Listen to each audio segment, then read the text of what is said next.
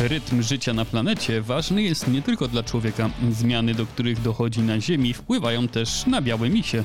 Arkadiusz Polak, witam Was w 28 odcinku podcastu Naukowo, w którym opowiem też o sztucznej inteligencji, która nie musi zmagać się z problemem samotności, za to powinna obliczać ruch podczas jazdy samochodem. Tradycyjnie proszę Was o udostępnianie tego odcinka i lajkowanie go. Subskrybujcie też podcast, aby nie przegapić kolejnych odcinków. Zapraszam również na stronę naukowo.net po więcej więcej ciekawych artykułów i na nasz naukowy serwer Discord. Wszystkie linki znajdziecie w opisie odcinka wraz ze źródłami informacji. Zaczynamy. Każdego dnia z naszymi ciałami dzieje się wiele rzeczy, z których nie do końca zdajemy sobie sprawę. Nie jesteśmy ich świadomi i często nie wiemy, dlaczego nasz organizm reaguje w taki, a nie inny sposób. Poczucie rytmu jest jedną z takich funkcji, łącząc się nierozerwalnie z muzyką, ale także z ruchem i mową. Nasza skłonność do postrzegania, tworzenia i doceniania rytmów jest kluczową cechą ludzkiego doświadczenia przez całe nasze życie od pierwszych jego chwil.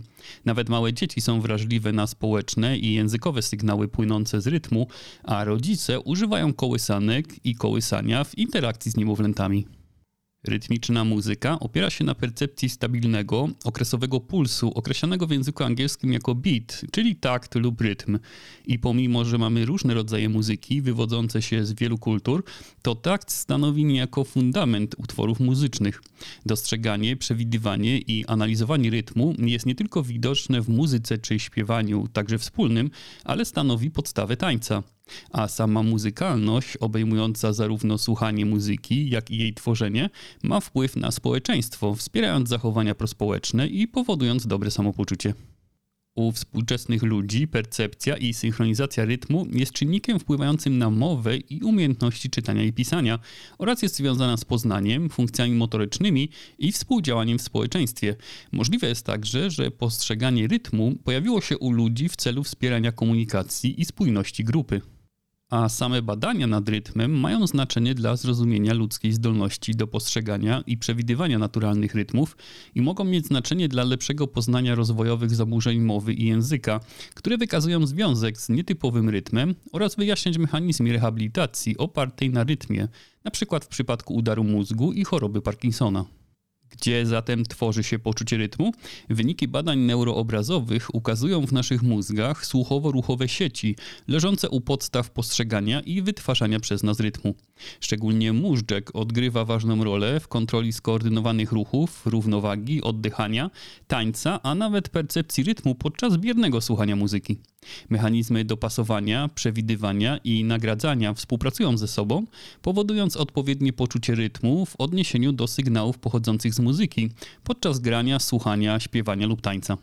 Poczucie rytmu jest także sprawą bardzo indywidualną. Niektórzy mają ponadprzeciętne umiejętności wyczuwania rytmu, inni mogą mieć z tym problemy. W nowym badaniu sprawdzono, czy metody genetyczne mogą być wykorzystane do poznania biologicznych podstaw muzykalności i cech rytmu człowieka. Wcześniejsze badania bliźniąt i te przeprowadzone wśród osób spokrewnionych ze sobą wskazują na umiarkowaną dziedziczność cech związanych z rytmem. A teraz przeprowadzono zakrojone na szeroką skalę badania genomu synchronizacji rytmu w grupie ponad 600 tysięcy osób. W badaniach zidentyfikowano 69 wariantów genetycznych związanych ze zdolnością do postrzegania rytmu, które różniły osoby potrafiące utrzymać rytm od tych, które tego nie potrafiły. Wiele z tych wariantów znajduje się w obrębie lub w pobliżu genów zaangażowanych w funkcje neuronalne i wczesny rozwój mózgu. Badanie pokazuje, że na rytm wpływa nie tylko jeden gen, ale wiele setek genów. Badanie wykazało też, że synchronizacja rytmu ma tę samą architekturę genetyczną, co inne rytmy biologiczne, takie jak chłód, oddychanie i rytm okołodobowy. Badacze zauważyli też, że genetyka wyjaśnia tylko część umiejętności rytmicznych i że środowisko danego człowieka z pewnością również odgrywa dużą rolę. Zauważono także genetyczny związek między rytmem, tempem chodu i siłą mięśniowo-szkieletową. Badania te stanowią solidną podstawę dla przyszłych poszukiwań odpowiedzi na pytanie, w jaki sposób nasze geny przyczyniają się do działania w naszych mózgach mechanizmów wykorzystywanych podczas słuchania i tworzenia muzyki czy tańca. Muzyka na pewno nie ma nic wspólnego ze zmianami klimatu, które nie budzą już żadnych naukowych wątpliwości, podobnie jak wpływ, jaki ma człowiek na ten proces. Konsekwencje dotykają ludzi, rośliny i zwierzęta, a niedźwiedzie polarne są jedną z najczęściej wymienianych i najbardziej charakterystycznych potencjalnych ofiar zmian klimatu. Są one największym lądowym drapieżnikiem na świecie, a ich dieta składa się głównie z fok. Polowanie większości niedźwiedzi polarnych odbywa się na lodzie morskim, więc przewidywane zmniejszanie występowania i trwałości lodu morskiego może mieć poważny wpływ na ich przetrwanie. Między innymi z tego powodu niedźwiedzie polarne są zagrożone wyginięciem, a na wolności pozostało około 36 tysięcy osobników. Te zwierzęta potrafią przeżyć od 100 do 180 dni bez pożywienia, ponieważ lód morski znika latem. Jednak podniesienie się temperatur w Arktyce oznacza, że lód morski topi się szybciej i zamarza później, doprowadzając niedźwiedzie polarne na skraj śmierci głodowej. Do tej pory naukowcy zidentyfikowali 19 znanych subpopulacji niedźwiedzi polarnych, które żyją w kole podbiegunowym. Jedna z tych populacji obejmuje odcinek wschodniego wybrzeża Grenlandii o długości aż 3200 km. Kiedy jednak badacze przyjrzeli się szczegółowo tej grupie, aby monitorować jej liczebność, zdali sobie sprawę, że niedźwiedzie te w rzeczywistości tworzą dwie zupełnie odrębne populacje. Stało się to możliwe dzięki 36-letnim danym z obserwacji niedźwiedzi wyposażonych w obroże GPS. Dzięki temu oraz dzięki pobraniu próbek genetycznych od poszczególnych niedźwiedzi odkryto, że niedźwiedzie z południowego wschodu Grenlandii różnią się od swoich północno-wschodnich sąsiadów. W nowym badaniu przedstawiono pierwsze dowody na istnienie genetycznie odrębnej i odizolowanej grupy tych zwierząt, która może zostać uznana za 20. subpopulację niedźwiedzi polarnych na świecie. Szacuje się, że populacja ta liczy 300 osobników, a porównania genetyczne sugerują, że była ona odizolowana od populacji północno-wschodniej przez około 200 lat. Kolejnym odkryciem jest miejsce, w którym ta populacja żyje. Naukowcy uważają, że niedźwiedzie korzystają z melanżu lodowcowego, czyli kawałków lodu, które odrywają się od lodowców fiordów i wpadają do morza. Niedźwiedzie prawdopodobnie wykorzystują te płaty słodkowodnego lodu w taki sam sposób, w jaki wykorzystują lód morski do polowania, co pozwala im wyżywić się podczas długich okresów, kiedy w regionie nie ma lodu morskiego. Teren ten jest też niedostępny dla ludzi, więc brak myśliwych to dodatkowe bezpieczeństwo dla tej grupy niedźwiedzi, ale równocześnie potencjalni partnerzy mają trudności z dotarciem do siebie nawzajem, co jak sądzą naukowcy jest przyczyną niższego wskaźniku urodzeń w tej populacji. Badanie to pokazuje, że niedźwiedzie mogą przystosować się do polowania w innych warunkach, co daje nieco nadziei, że inne populacje będą mogły pójść w ich ślady w miarę pogarszania się stanu lodu morskiego na obszarach polarnych. Niestety badanie utwierdza też przekonanie, że w miarę jak lód morski będzie się nadal zmniejszać w całej Arktyce, będą się też zmniejszać szanse przeżycia dla większości niedźwiedzi polarnych. Z zimnej Arktyki przenosimy się do ciepłych serwerowni, gdzie żyje sztuczna inteligencja, a raczej te programy i algorytmy, które są tak nazywane. Sztuczna inteligencja zmieniła sposób uprawiania nauki, korzystając z podanych jej zbiorów danych, może się sama uczyć, przyspieszając postępy w dziedzinie poszukiwania genów, medycyny, projektowania leków czy tworzenia związków organicznych. Jednym z takich projektów pomagającym w dziedzinie chemii jest sztuczna inteligencja AlphaFold, która rozwiązała problem składania białek. Białka są powszechnie obecne w żywych organizmach, także ludzkich. Pełnią masę różnych funkcji, dzięki którym życie istnieje. Nadają komórkom strukturę, wyzwalają różne reakcje organizmów, transportują małe cząsteczki i trawią pokarm. Zbudowane są z aminokwasów, czyli połączonych cząsteczek węgla, azotu, wodoru i tlenu, które w białkach tworzą długie łańcuchy, jak koraliki na sznurku. Aby białko mogło spełnić swoje zadanie w komórce, musi się skręcić i wygiąć w skomplikowaną trójwymiarową strukturę i proces ten nazywamy składaniem białka, a nieprawidłowo złożone białka mogą prowadzić do poważnych chorób. Każde białko w organizmie przybiera swój własny, specyficzny kształt, a liczba kombinacji jest imponująca. Szacuje się ją na 10 do potęgi 300 różnych form, czyli więcej niż jest atomów we wszechświecie. Jeśli w tej białkowej układance zmienimy tylko jeden aminokwas, może się ono źle złożyć i przestać działać.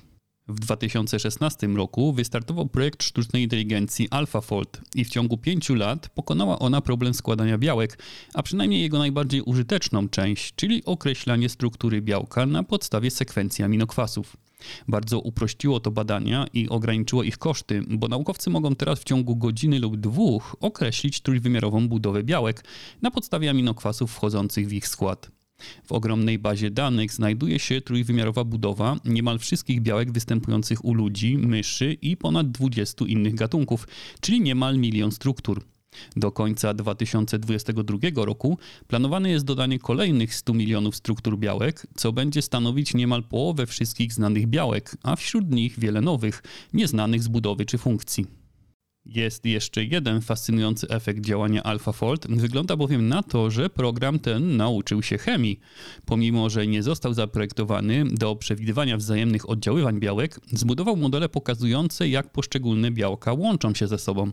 Udało mu się na przykład zorientować, które aminokwasy w białkach fluorescencyjnych odpowiadają za chemię, która sprawia, że białka te świecą. Naukowcy uważają, że dzięki dostarczeniu zestawów treningowych z banku danych białek i wielokrotnym dopasowaniu sekwencji, AlphaFold myślał jak chemicy i zaczął szukać aminokwasów, które muszą reagować ze sobą, aby białko świeciło. Projekt ten pokazuje szerokie możliwości zastosowania SI i jej potencjału w rozwoju nauki, ale pojawia się też pytanie, czy takie zachowanie sztucznych inteligencji, która zaczyna robić coś, do czego nie została początkowo zaprojektowana, jest pożądane przez człowieka i będzie zawsze dla niego korzystne. A teraz wyobraź sobie, że siedzisz w pociągu. Wyglądasz przez okno i widzisz inny pociąg na sąsiednim torze, który wydaje się być w ruchu. Ale czy to twój pociąg się zatrzymał, podczas gdy inny pociąg się porusza, czy też to ty się poruszasz, podczas gdy inny pociąg się zatrzymał?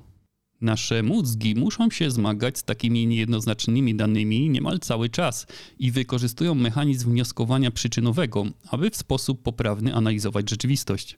I choć wnioskowanie przyczynowe jest kluczem do uczenia się, rozumowania i podejmowania decyzji, to nie było zbyt dobrze poznane przez naukę. W nowym badaniu naukowcy opisują mechanizm zachodzący w mózgu zaangażowany we wnioskowanie przyczynowe, który pomaga mózgowi wykrywać ruch innych obiektów, podczas gdy my także się poruszamy. Gdy stoisz w samochodzie na skrzyżowaniu, łatwo ci dostrzec inne samochody, ponieważ ruch w świecie bezpośrednio odzorowuje się na twojej siatkówce oka. Ale gdy tylko ruszysz, twoje oczy zaczną odbierać zarówno ruch świata zewnętrznego, jak i twój własny. Aby poprawnie funkcjonować, Twój mózg musi odróżnić ruch, który jest wynikiem Twojego własnego przemieszczania się, od ruchu obrazu innych obiektów wokół Ciebie.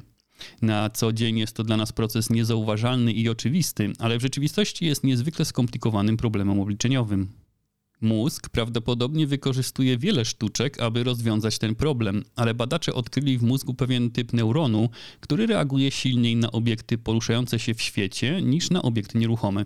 Dzięki temu może wykonać pewne obliczenia lokalnie, bez potrzeby angażowania innych obszarów mózgu, przyspieszając cały proces i oszczędzając moc obliczeniową mózgu.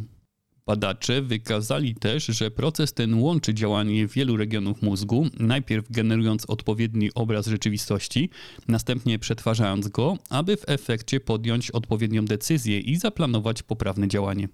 Badania te oferują nowy wgląd w to, jak mózg interpretuje informacje sensoryczne i mogą mieć zastosowanie w projektowaniu urządzeń sztucznej inteligencji oraz opracowaniu metod leczenia i terapii zaburzeń mózgu ale także mogą być bardzo ważnym elementem przy projektowaniu systemów dla pojazdów autonomicznych, które również muszą szybko wykrywać poruszające się obiekty i uwzględniać własny ruch w taki sposób, aby uniknąć innych pojazdów pojawiających się w pobliżu. Za to człowiek nie powinien unikać innych ludzi. Jesteśmy zwierzętami stadnymi, a ludzki mózg ewoluował w taki sposób, by wspierać interakcje społeczne. Przynależność do grupy może poprawić nasze zdrowie psychiczne. W jednym z badań mózgu, przeprowadzonym u około 7 tysięcy osób, wykazano, że regiony mózgu zaangażowane w interakcje społeczne są silnie powiązane z sieciami wspierającymi procesy poznawcze, pomagającymi nam wybrać to, na co zwracamy uwagę. Ma to także wpływ na części mózgu zaangażowane w pamięć, emocje i motywację oraz te umożliwiające nam regulację emocji. Ilu znajomych potrzebujemy? Naukowcy często odwołują się do liczby Dunbara, która stwierdza, że nie jesteśmy w stanie utrzymać więcej niż 150 relacji i zazwyczaj udaje się nam nawiązać tylko 5 bliskich związków. Istnieją jednak pewne doniesienia, które sugerują, że brakuje dowodów prawdziwości tej liczby i konieczne są dalsze badania nad optymalną wielkością grup społecznych. Jak zatem samotność wpływa na nasz mózg i nasze życie? Naukowcy postarali się odpowiedzieć na to pytanie, badając związek między izolacją społeczną a ryzykiem demencji u osób starszych. Przeanalizowali dane prawie pół miliona osób z bazy brytyjskiego Biobanku, których średnia wieku wynosiła 57 lat, szukając wpływu samotności na istotę szarą mózgu, czyli zewnętrzną jego warstwę wypełnioną neuronami. Dodatkowo posłużono się danymi z rezonansu magnetycznego ponad 32 tysięcy osób. Badanie wykazało, że osoby samotne miały gorsze zdolności poznawcze, pamięć i czas reakcji oraz mniejszą objętość istoty szarej w wielu częściach mózgu, takich jak okolice skroniowe, przetwarzające dźwięki i pomagające w kodowaniu pamięci. Wykazano także zmiany w płatach czołowych, które są zaangażowane w uwagę, planowanie i złożone zadania poznawcze, oraz hipokampie, czyli kluczowym obszarze zaangażowanym w uczenie się i pamięć, i który jest zazwyczaj zaburzony na wczesnym etapie choroby Alzheimera. Po 12 latach przeprowadzono badania kontrolne z udziałem uczestników, które wykazały, że u osób izolowanych społecznie ryzyko wystąpienia demencji było o 26% wyższe. Dlaczego tak się dzieje? Czynników może być wiele, jednym z nich może być przewlekły stres, na który mogą cierpieć osoby społecznie wykluczone. Innym czynnikiem może być to, że funkcje mózgu, których nie używamy, z czasem zanikają. Wykazano na przykład, że u taksówkarzy zwiększała się objętość hipokampa, ponieważ zapamiętywali oni wiele adresów i tras podróży.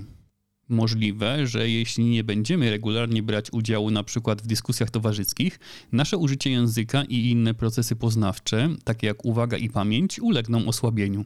A to z kolei może zakłócić nasze zdolności do wykonywania bardziej skomplikowanych czynności, bo pamięć i uwaga są kluczowe dla złożonego myślenia poznawczego w ogóle. Czy można jakoś przeciwdziałać tym procesom? Okazuje się, że metod jest wiele. Jedną z nich jest uczenie się nowych rzeczy, np. języka obcego lub gry na instrumencie muzycznym. Technologia także może tu bardzo pomóc, ułatwiając kontakt ze znajomymi.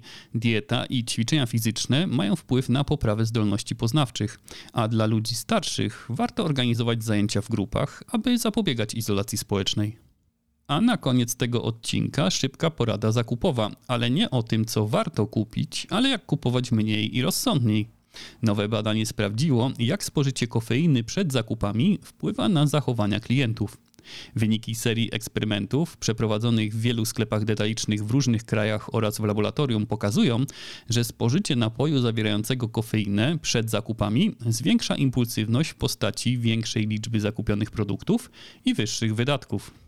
Stwierdzono, że kupujący, którzy przed wejściem do sklepu wypili filiżankę bezpłatnej kawy z kofeiną, wydali o około 50% więcej pieniędzy i kupili o prawie 30% więcej produktów niż kupujący, którzy wypili kawę bezkofeinową lub wodę.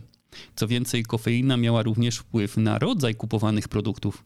Osoby, które piły kawę z kofeiną, kupowały więcej przedmiotów nie będących niezbędnymi, takich jak świece zapachowe i perfumy, niż pozostali kupujący. I uwaga, ten sam mechanizm działa, gdy siedzisz w domu przed komputerem, korzystając ze sklepów internetowych. Dlaczego tak się dzieje? Kofeina jako silny środek pobudzający uwalnia dopaminę w mózgu, a to zwiększa impulsywność i zmniejsza samokontrolę. Z naszej perspektywy klienta, choć umiarkowane spożycie kofeiny przynosi pozytywne korzyści zdrowotne, może to mieć niezamierzone negatywne konsekwencje finansowe. Dlatego jeśli chcesz kontrolować nieprzewidziane wydatki i ograniczyć kupowanie produktów pod wpływem impulsu, unikaj spożywania napojów zawierających kofeinę przed zakupami, także internetowymi. Tą kofeinową poradą kończymy sobotni odcinek. Jeśli Wam się spodobał, możecie wesprzeć mnie w serwisie Patronite, abym mógł kontynuować produkcję podcastu. Zapraszam Was na kolejną audycję w środę. Dziękując Wam za uwagę, życzę przemiłego weekendu. Do usłyszenia.